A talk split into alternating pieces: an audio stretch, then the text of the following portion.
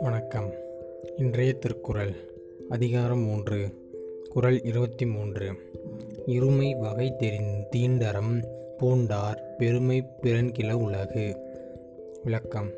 நன்மை எது தீமை எது என்பதை ஆய்ந்தறிந்து நன்மைகளை மேற் மேற்கொள்பவர்கள் இவ்வுலகில் பெருமைக்குரியவர்கள் ஆவர்.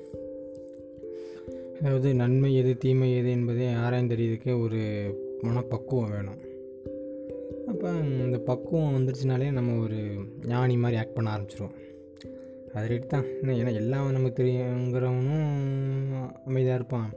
எதுவும் தெரியாதவனும் அமைதியாக இருப்பான். இந்த ரெண்டுக்கு நடுவில் இருக்கான் பார்த்தீங்களா அங்கிட்டு இங்கிட்டு அவன் தான் கொஞ்சம் ஓவர் ஆட்டம் போடுவான். அது மாதிரி நன்மை எது தீமை எது அப்படின்னு நல்லா அறிஞ்சவங்க பார்த்திங்கன்னா அவங்களோட பெருமைகளையும் நன்மைகளையும் பார்த்திங்கன்னா உலகத்தில் நூல்களோ மற்றவங்களும் பேசக்கூடிய வகையில் அவங்களோட இது இருக்கும் அப்படிங்கிறது தான் அந்த குரல். நன்றி.